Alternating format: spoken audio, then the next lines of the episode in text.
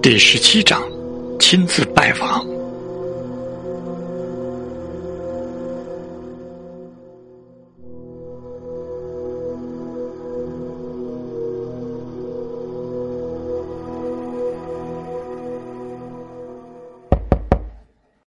进。卡伦推开迪斯的书房门，走了进来。迪斯合上了原本摊放在面前的文件夹。看着卡伦走到面前，坐下。什么事？我刚刚为西姆尔太太做了心理咨询服务，效果如何？还可以，他的情绪抒发出来了。接下来就是用时间逐渐愈合伤痛和适应新的生活。嗯，不过我在西姆尔太太那里得知了一件事，说西姆尔太太住在莱茵街四十六号，好地段。上次在休斯火葬社认识的，且给了我第一笔心理咨询费两万卢比的皮提亚先生是莫西尔家邻居，他住四十五号。嗯，爷爷，我觉得这未免太巧了一些。西姆尔先生死在舞厅里，据说西姆尔先生生前和皮亚杰关系很好，两人经常相约出去钓鱼，而老达西则在前不久亲自焚化了。皮亚杰妻子琳达的遗体，嗯，是有点巧。更重要的是，皮亚杰妻子琳达的骨灰是我亲手捧着交给皮亚杰先生手里的。但西莫尔太太却说，今天早上琳达给他送了一份很美味的苹果派。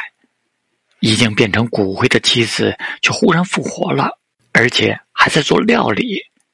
你的意思是？那位皮亚杰先生是凶手，我不知道，你不知道。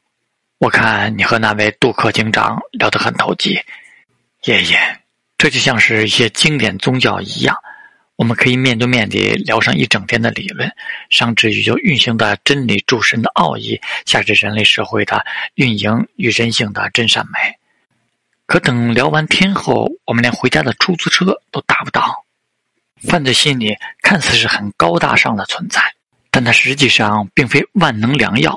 有时候侃侃而谈之后，发现是牛唇不对马嘴。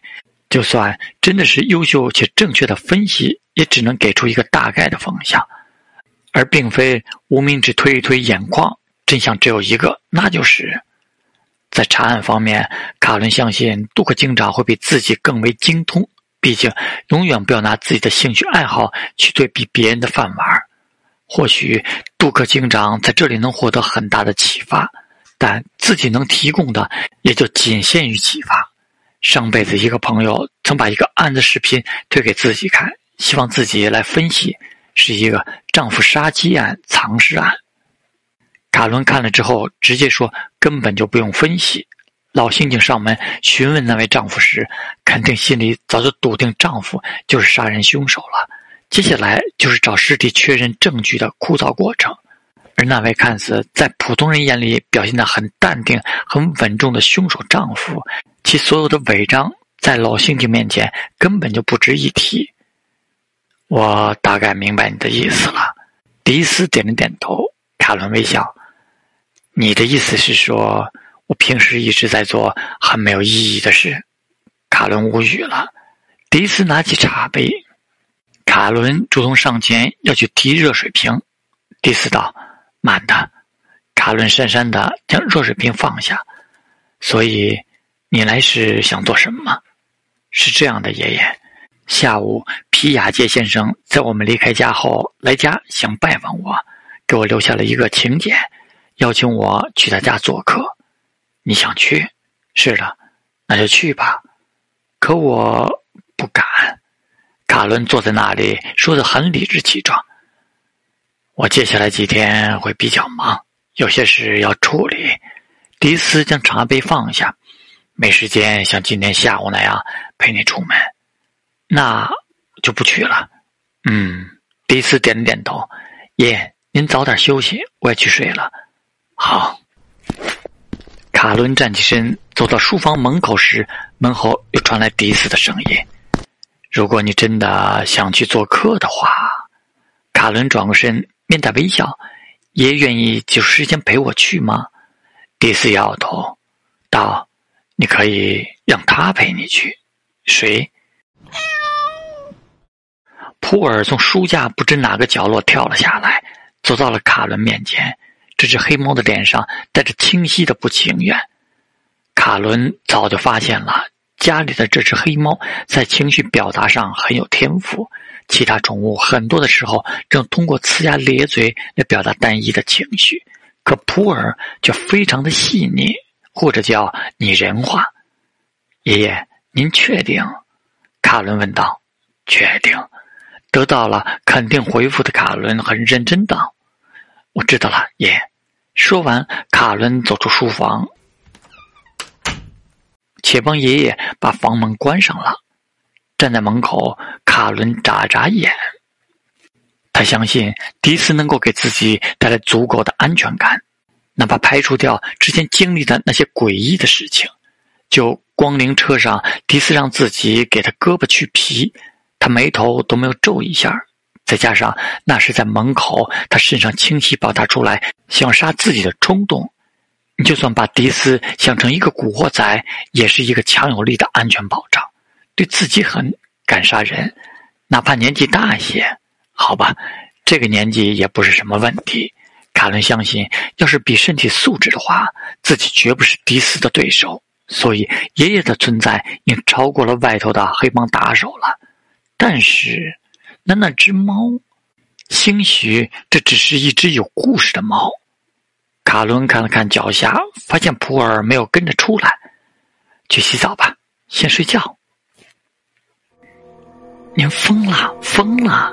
你居然让高贵的我去陪一个孩子玩侦探社游戏，迪斯，你到底怎么想的？怎么想的？踱着猫步的普尔这次没有出现在书桌上，而是贴着墙壁，保持了相当大的距离。我是让你去看看他，正如你说的。他是一头异魔，普尔听到这话，猫脸一侧，反问道：“那为何不干脆杀了他？”迪斯的目光向墙角处的普尔看来，普尔的尾巴当即翘起，四肢绷紧，马上道：“我知道了，我会陪他去的，我会看好这头异魔的。”天亮了，这一觉卡伦睡到了上午十点。应该是昨天的事情太多，让自己过于疲乏了。另外，昨晚睡眠质量不是很好，他做了好几个梦。在梦里，他一会儿在舞厅里搂着舞女跳舞，一会儿又在焚化炉旁边展会，一会儿躺在家里一楼灵堂的棺材里听着祷告声，一会儿又躺在休斯夫人的怀中差点窒息。洗漱完之后，卡伦才觉得自己恢复了精神。来到了二楼，温妮姑妈见卡伦下来，笑着道：“午饭我已经准备好了，谢谢姑妈。午餐是面条。自从看见卡伦吊高汤后，温妮姑妈与玛丽婶婶都对此乐此不疲。面条的汤很不错，上面也撒着葱花另外还有一罐卡伦事先做的油泼辣子，此刻也被放在了桌上。”唯一可惜的是面条不那么筋道，但味道已经可以了。他实在是不想早起来看见面包、煎蛋加小香肠的搭配了，没有快乐。玛丽婶婶在地下室为两位客人整理着仪容。附近一家医院里有病人去世，梅森叔叔带着保尔和罗恩已经去了。生意就是这样，要么连续清闲好多天，要么一下子单子都来了。当然，大部分人从情感倾向上来看，这并不希望伊莫莱斯家的生意火爆的。卡伦吃了午餐，来到了一楼。他先在沙发上坐下，翻起报纸。报纸上有昨天皇冠舞厅发生事故导致两人死亡、多人受伤的新闻，不过并没有凶杀案的新闻。休斯火葬场那儿死的老达西没有上报。而报纸封面头版位置，则是罗家市老市长的竞选宣言，就不难猜出这起连环杀人案被压了下来。毕竟市长选举正进行的如火如荼，恶性连环杀人案要是爆出，很容易弄得人心惶惶，大家也会质疑老市长的能力。要知道，他可是把治安当作为他最引以为豪的政绩，一直在做宣传。需要咖啡吗？温妮姑妈端着一壶咖啡走了下来。这壶咖啡是为地下室正工作的玛丽婶婶准备的，当然卡伦也可以分一杯。不用了，姑妈，我待会儿要出门一趟，去人家家里喝咖啡，自己家里能省一点是一点。温妮姑妈听到这话，笑出声来，道：“你刚才说的那话，原来学像你玛丽婶婶了。”这时，客厅里的电话响起，卡伦起身从姑妈手里接过咖啡。我去给婶婶送下去吧。好的，温妮姑妈去接电话了。走入地下室，来到玛丽婶婶的工作室门口，卡伦轻轻敲了敲本就开着的门。工作室内正播放着《罗家精灵》，旋律轻快，玛丽婶婶也在跟着节奏哼着。她是背对着门口位置。略显丰腴的身材在长裙的覆盖下更为有致，这不禁让卡伦想起了当晚当着自己面脱去衣服的西莫尔太太。她太瘦了，虽说评价长辈的身材是一件不道德的行为，但毕竟只在心里，就算是亲戚之间，也是能看得出好与不好的。关键的是保持灵台的清明，用一种欣赏艺术品的目光去看待就好。欣赏艺术品，卡伦忽然发现，因为那位连环变态杀人犯这几个词近期在他这里有些变味儿了。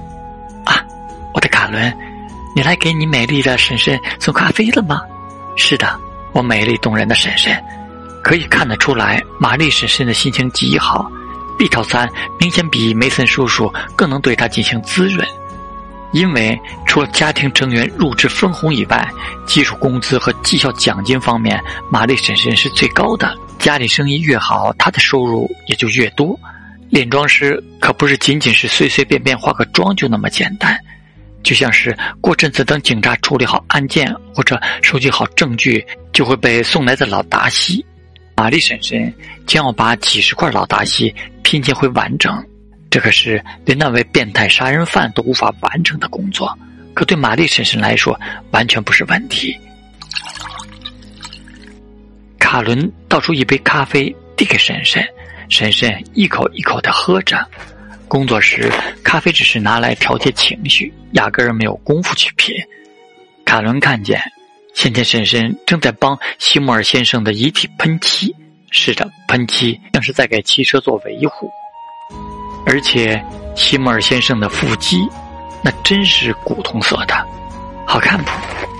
玛丽婶婶一只手端着咖啡杯，另一只手在西莫尔先生的腹肌上摸了摸，并且对卡伦道：“你可以摸一摸，西莫尔先生不会介意的。”不用了，婶婶，他还是不习惯去摸一个男人的腹肌，而且还是个死男人。西莫尔先生的身材确实挺不错。看得出来是个生前很喜欢锻炼的人。听了这话，卡伦脑海中突然产生了一个念头：要是自己带着谢尔先生去拜访皮亚杰，那安全性似乎就能得到保障了。虽说谢尔先生被喷过漆，但能瞧得出来他其实挺健硕的。要是能站起来跟着自己走，会是一个不错的保镖。但随即，卡伦又在心里笑了，自己这是在做什么梦呢？谢尔莫先生的脸上被扎着很多别针，同时还有丝线在那里撑着。西莫尔太太说，她是年轻时被西莫尔先生硬汉性格所吸引的，所以希望西莫尔先生能给他心中最完美的形象下葬。我得给他面部再修出些棱角来。卡伦点点头。难怪他刚才看着谢尔先生那已经装修了一半的脸，感觉有些像施瓦辛格。婶婶，我先上去了，待会儿要去拜访皮亚杰先生。去吧，去吧。玛丽婶婶放下了咖啡杯，继续她的艺术创作。回到客厅，卡伦先整理了一下衣服，同时在兜里放了一千卢比。他计划在拜访皮亚杰先生前。买点点心或者水果带过去。普尔匍匐在停尸台上，脸朝内，尾巴一动不动，仿佛装死就能不被卡伦看见。但卡伦还是走上前将他抱起。他还是信迪斯的话的，因为迪斯如果想害死他的话，根本就不用费这些弯弯绕绕。抱着猫走出客厅时，卡伦看见趴在花圃里的那条金毛，看了看自己怀里的猫，又看了看那条大金毛，怎么都觉着这条大狗更能给自己带来一些安全感。犹豫了一下，他走过去将金毛牵起，就这样，一人一猫一狗。站在门外等着出租车。很快，一辆出租车停了下来，司机探出脑袋对卡伦道：“先生，带宠物需要额外收清洗费的。那请您走吧，我不坐你的车。”司机愣了一下，道：“那我这次就不收了。谁叫我也喜欢宠物呢？请您上车，去莱茵街四十五号。多少钱？四十五卢比。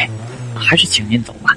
”三十卢比怎么样？今天我生日，二十五卢比，这也太低了。司机面露为难之色。路过点心店时停一下，我请你吃一个十卢比小蛋糕庆祝你的生日。您上车。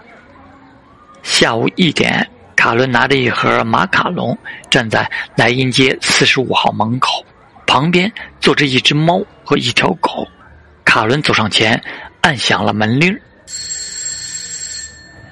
没多久，里屋的门被打开了，一名穿着粉色居家服的女人走了出来。